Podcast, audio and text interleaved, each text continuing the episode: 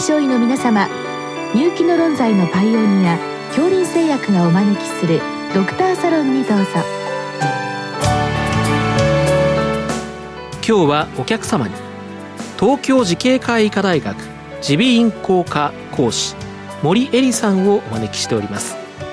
サロンドクターは順天堂大学客員教授池田志学さんです。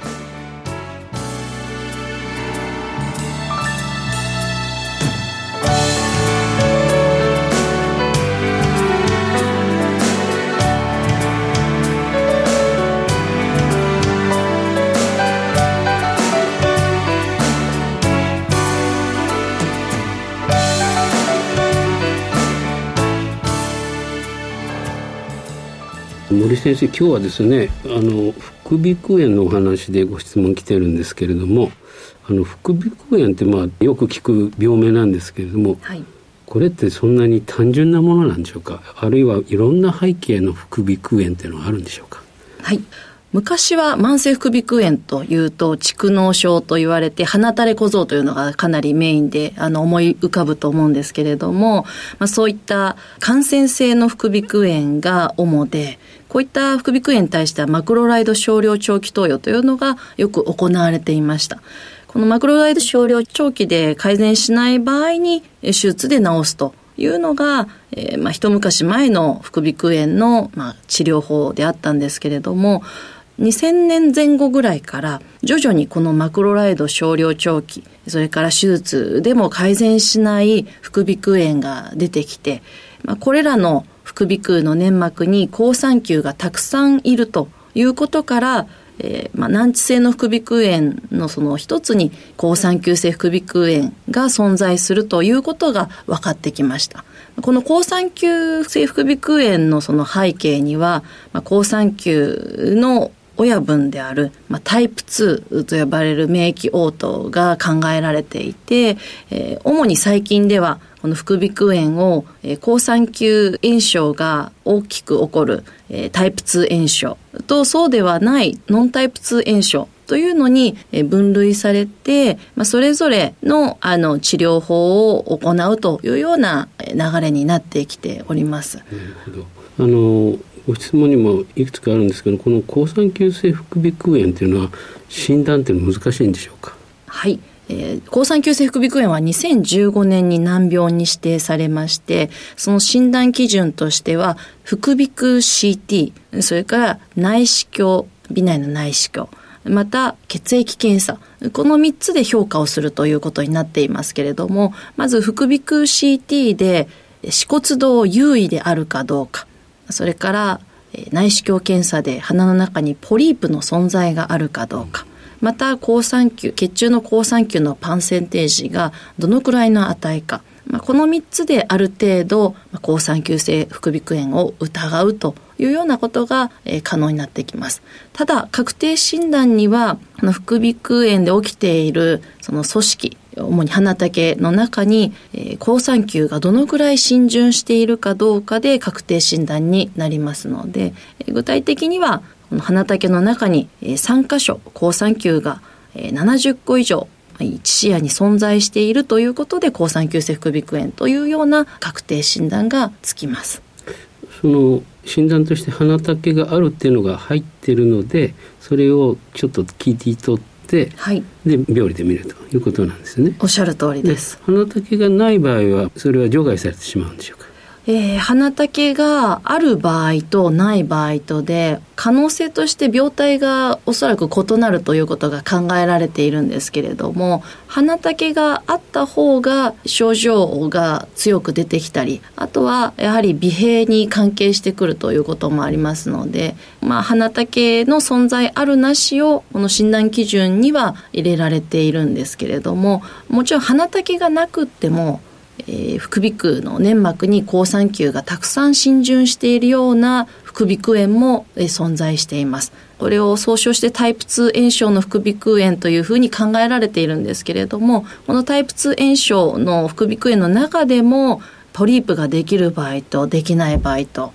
えー、病態は非常にバラエティに富んでいるということになります。で、まあ、抗酸球性副鼻腔炎、まあ、確定診断になりますね。はい。で、治療はどうされるんでしょうか？はい。抗酸球炎症ではない副鼻腔炎はマクロライド少量長期投与ということが主だったんですけれども、抗酸球性炎症に関してはステロイドがよく効きます。内服のステロイドだったり、噴霧式、あるいはあの点鼻薬、それからネブライザー、あとは鼻うがい。まあ、そういった局所の治療法とステロイドの内服を組み合わせて、えー、最初は症状のコントロールを行うんですけれども、やはりこの抗酸球性炎症はステロイドの投与で一過性に改善はするんですけれども、やはりまた再燃してきますので、その場合には手術が適用になってきます。手術をすることによってこの抗酸球性副鼻腔炎のコントロールがかなりあの良くなる方が、えー、私の経験だけですけれども67割でコントロールが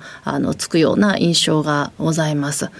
ま、これでもコントロールがつかないような患者さん、え、特に N セイズの過敏症の方々あの、気管支喘息を合併するような方々っていうのは、やはり手術をして、その後もまた再燃してきてステロイドが必要な状況になってきますので、まあ、ステロイドの内服が何度か繰り返されるようであれば、その副作用を懸念して、え次のステップの分子標的薬であるデュピクセントの使用をその段階で検討すると。いう形になると思います。逆に言いますと手術をしたりステロイドの反復投与、はい、あるいはまあ病理であなたに、まあ、かなり抗酸球浸潤があるということが満たされると、はい、ディピクセントを使えるというそういう理解でしょうか？はいおっしゃる通りですね。なるほど、はい、じゃあだいぶ対象症例としてやっぱり限られてくるということですね。はいおっしゃる通りです。すべ、うん、ての方がこのデュピクセントの適用というわけではございませんので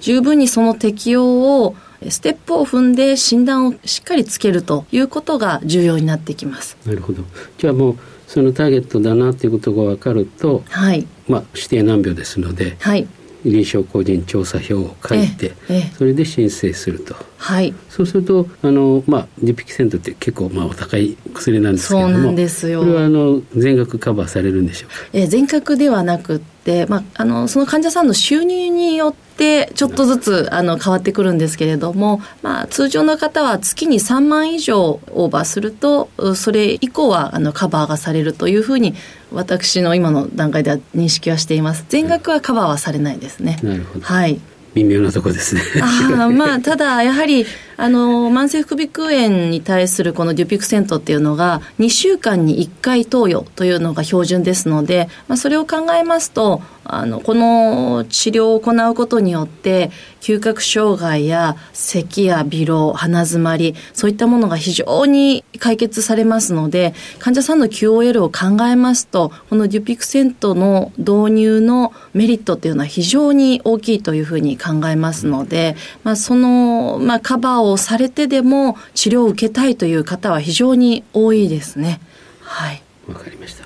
で一方ですねあのノンタイプ2の副鼻腔炎ですね、はい、これの対処っていうのはどうされるんでしょうか？はいおっしゃる通りこの慢性副鼻腔炎っていうのは非常に多岐にわたる病態がその背景には隠れています、まあ、副鼻腔自体に原因がある場合ともしくは続発性に起こる場合と、まあ、あの分けられるんですけれども、まあ、副鼻腔自体に問題があるという場合はあ例えば解剖学的な異常によって、えー、副鼻腔の通気口である自然孔が狭窄してしまうことによって副鼻腔炎が起こる場合もありますしまたその人の免疫状態例えばステロイドを飲んでたり、まあ、解剖学的な要因だったりあるいはまあ環境因子、まあ、タバコ、まあ、そういったものが原因で副鼻腔粘膜自体が何か異常を起こしたり解剖学的にあの通気路が狭くなってしまって副鼻腔炎を起こしているという場合もございます。その場合はその問題を解決しなければ副鼻腔炎が解決しないですしあとはま続発性っていうふうになりますとカビが原因だったりもしくは、えー、歯が原因であったり、まあ、もしくはそこに腫瘍がんが隠れていたりあとは、まあ、副鼻腔炎で有名なのは、副鼻腔気管支症候群の一種である、まあ、カルタゲナ症候群だったり、えー、専門機能不全症だったり、まあ、非常に副鼻腔炎を起こす病態っていうのは多岐にわたりますので、まあ、なかなか一人で治療しててもうまくいかないなという場合には、まあ、もしかしたらその診断があの他にあるまあ、他に診断名があるのではないかということは疑う必要があると思います。いやお一人のクリニックの先生で見ておられるよりは、まあ、少し大きめの病院にご紹介してそして、まあ、可能性を見つけていただくとそしての可能性とともに治療の反応性が得られたらまた逆紹介していただいてフォローアップしていくってそれがやっぱりいいんでしょうかね。そうですねやはり副鼻腔炎自体の治療はやっぱり一筋縄でいかないこともよく経験しますので、まあ、一人で抱えずに、まあ、いろんな先生とお話、討論しながら、患者さんの病態を十分見極めて治療を選択するということが重要になってくると思います。まあ、そういう意味でも、あの、非常に有名な病名ですよね副鼻腔。はい、そうです、ね、でもおそらく科学の進歩とともにまた新しい病態が見つかったり。おっしゃるということもあるでしょうし、はい、そういう意味では勉強し続けなければいけないということですよね。おっしゃる通りだと思います。またそこに新しい治療法もまたどんどん出てくると思いますので、はい。で先生最後にちょっとあのお聞きしたいんですけど何か先生国際学会の事務局長をやられると伺ったんですけどいただいてありがとうございます、はい、来年の4月の4日から6日まで京王プラザホテルで、えー、国際学会を慈恵医大の方で、えー、主催をさせていただきます、えー、International Society of Inflammation and Allergy of Nose というあの医師案と私たちは呼んでいるんですけれども、まあ、この医師案という学会は慈恵医大が最初に、まあ、立ち上げた花の国際学会で、うん、え前回はあの2011年の、えー、東日本大震災の時に行われて13年ぶりに開催します。じゃあ久しぶりなんですよね。そうなんです。うんでも先生事務局長と大変ですね 今たくさんのプログラムを考えている最中ですまあ、あの国際学会ですから、まあ、ポストコロナでたくさん参加されると思うんですけど、ええ、どのくらいの数の参加者を予想されているんですか？はい今のところは1500人欲しいです。はい。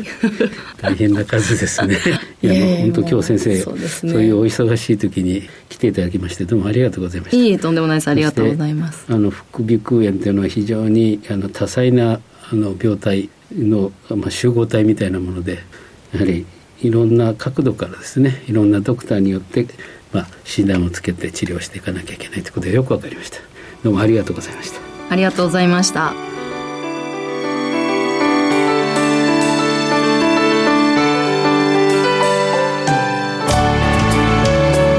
今日のお客様は東京慈恵会医科大学